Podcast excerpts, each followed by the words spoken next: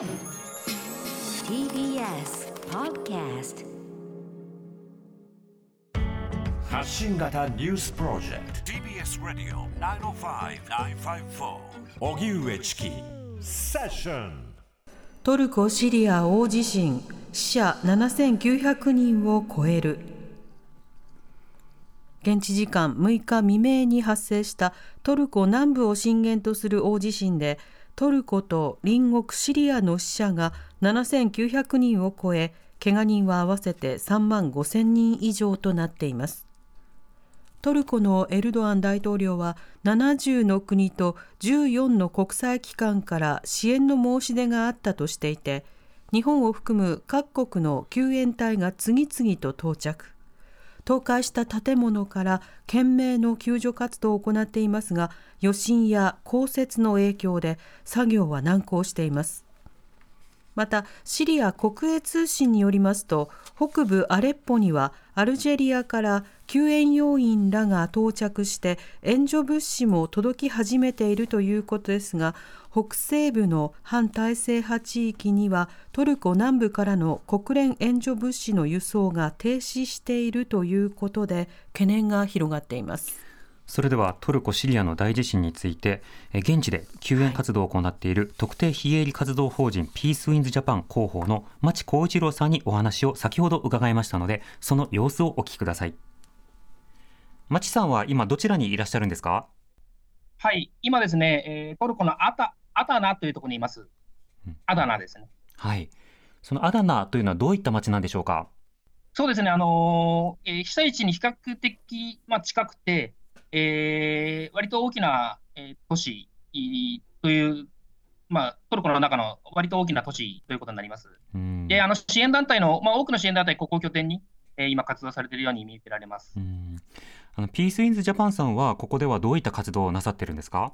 そうですね、あの昨日ですね、えー、日本からメディカルチームが到着して、えー、我々と合流したんですけど、えー、これからですね、えー、被災地に行きまして、医療チーム、あるいはですね、物資配布チーム、えー、サーチレスキューチーム、えー、これらに分かれて、えー、活動する予定です。うんなるほど。あのもともとピースインズさんはあのウクライナ支援であの活動もなさっていたと思いますけれども、はい、その活動などとも今は連携されてるんでしょうか？はいえーとですね、たまちょうど私が、えー、3日前までウクライナに行っておりまして、えーまあ、私たちの活動を、えー、取材してきたり、えー、あるいはですね、今、どんな状況なのか、こういったことを自分の目で確認してきたところですうんなるほど、そこから今度はトルコの支援にということですけれども、現地に入ってトルコの様子というのはいかがでしょうか？そうですね、あのー、イスタンブールから最初入ったんですけど、ここにですここにもですね多くの、えー、支援団体、あるいはボランティアの支援の方が集まって、ですね、えー、国中でなんとかこの災害の支援をしたいという雰囲気を非常に強く感じました。うん。今のところ把握できている災害の規模、被害の規模というのはどう感じになってますか？そうですね、まだあの全然全容が分かっていない状況かなと思うんですけど、少なくても、えー、1000人から2000人の方が犠牲になっているのかなというふうに、えー、感じておりまして、うん、えー、範囲もですね比較的広範囲で、えー、約10個ぐらいの都市で、都市や町で、えー、被害が出ているかなというふうに見受けられます。うん。またあちこちで建物が倒壊する模様なども日本でも伝えられておりますし SNS などでも広がっています。こうした状況というのは現地ではいかがでしょうか？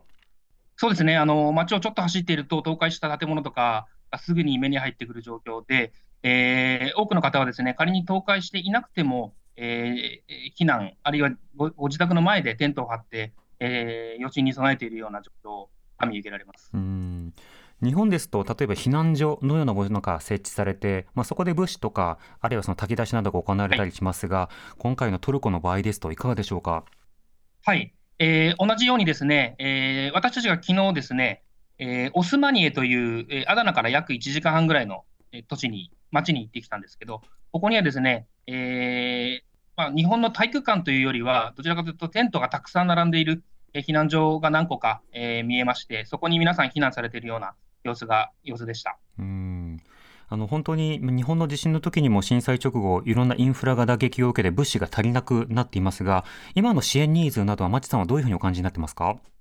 そうですね、あのまあ、トルコ政府、あるいはさまざまな団体が、えー、支援物資等々をお送りしてるんですけど、一番今、やはりニーズが高いなと感じたのは、まだまだ、えー、特に夜は非常に寒くなってですね、なかなかテントじゃ厳しいという声を、あの避難者の方から伺いまして、えー、ブランケットですね、毛布、こういったものが非常にニーズ高いのかなと、あと寒さを、えー、しのぐような他のですね、え、例えば北海道、こういったもののニーズがあれば、こういったもののニーズが高いのかなと感じました。うんであとはですね、えー、これから医薬品のニーズが足りてこなくなるのかなというふうに、えー、感じています。これはあのある避難所のですね、えー、仮設クリニックの、えー、医師の方にお伺いしたんですけど、えー、医薬品が足りなくなってきているというふうにお伺いしました。うん日本でもあの災害の時には避難所であの感染症が広がるというようなこともありますが、あの同じようなことはやはり今回も懸念されるんでしょうか？はい、そうですね、えー、クリニックに来られている、えー、患者さんの一番のあの病床はやはり感染症ということをおっしゃってました。2番目は、えー、慢性疾患ということで、まあ、もちろん重症の方々は、えー、大きな病院に運んでいるということと、えー、街を走っているとですね、本当に、えー、数十秒に1回救急車が、えー、走っているのが見見られました。うんなるほどまた現地に入られてみて、まあ、空港であるとかホテルであるとか、まあ、いろんなところでそのテレビモニターで何かニュースなども見られる機会あったのかなと思いますが現地のメディアの報道などはちょっと、はい、あの見てみていかがでしたか、まあ、そうですね、あのー、もちろんこの災害の報道一色という形で、えー、どこでどのような被害が出ているか、今どんな活動が行われているか、もちろんちょっと言葉はわからないんですけど、えー、というのが、えー、ほとんどずっと流れているような、えー、状況です。うん。また今回トルコだけではなくてシリアにも広がった大きな地震ということになりました、はい、これだけの広範囲の地域でのあの震災その被害の救援の課題というのはいかがでしょうか？そうですね、えー、救援は非常に、えー、スムーズに、えー、多くの団体であったり政府支援が少なくともトルコでは入っているのかなというふうに、えー、感じます。一方でですねシリアの方はえー、政治的な状況もありますので、えー、現状、すべてを把握は全くできていないんですけど、えー、厳しい状況なんじゃないかなというふうに、えー、感じていますうんなるほど。まあ、そうした中でどこまでさまざまな支援が届くのかあのそうした支援が届きやすいところとそうじゃないところの支援格差が生まれる可能性もありますがその点はいかがでしょうか？そうですね、おっしゃる通り、えー、先ほどちょっと申し上げ申し上げたんですけど、えー、特にシリアの方はですね、なかなか海外の、えー、支援が入りにくいというところで、え特にシリア北部の地域はですね、えー、かなり支援が、えー、届いていないんじゃないかなというふうには感じています。一方でですね、トルコの方は、えー、多くの地域は今支援入っているんですけど、えー、ハタイというところが、まあ、ありまして、これニュースを、あのトルコの方に訳していただいたんですけど、え今いるアダナから南東のところにハタイという地域があって、ここが非常に被害が甚大なんですけど、すべての道が遮断されていて、なかなか今、あのまでリーチできないという状況というふうに聞いています。なので、はえー、私たちもなんとか、えー、こういった場所を含めて、えー、支援を届けられるように、えー、今、準備しているところですうん陸の孤島のような状況になっているところにも、これから支援をしたい、ね、ということですね。そうですね、はい。うんあの日本でもこういった災害支援いろいろありますけれども今回その現地に入って、まあ、日本の支援のスキームが、まあ、あのある程度応用できるとお感じなのかそれともトルコやシリアならではの新たな課題とかそうしたものも対応する必要があると感じているのかそこはいかがでしょうか？そうですねあの基本的には、えー、日本のスキームが応用できると感じています。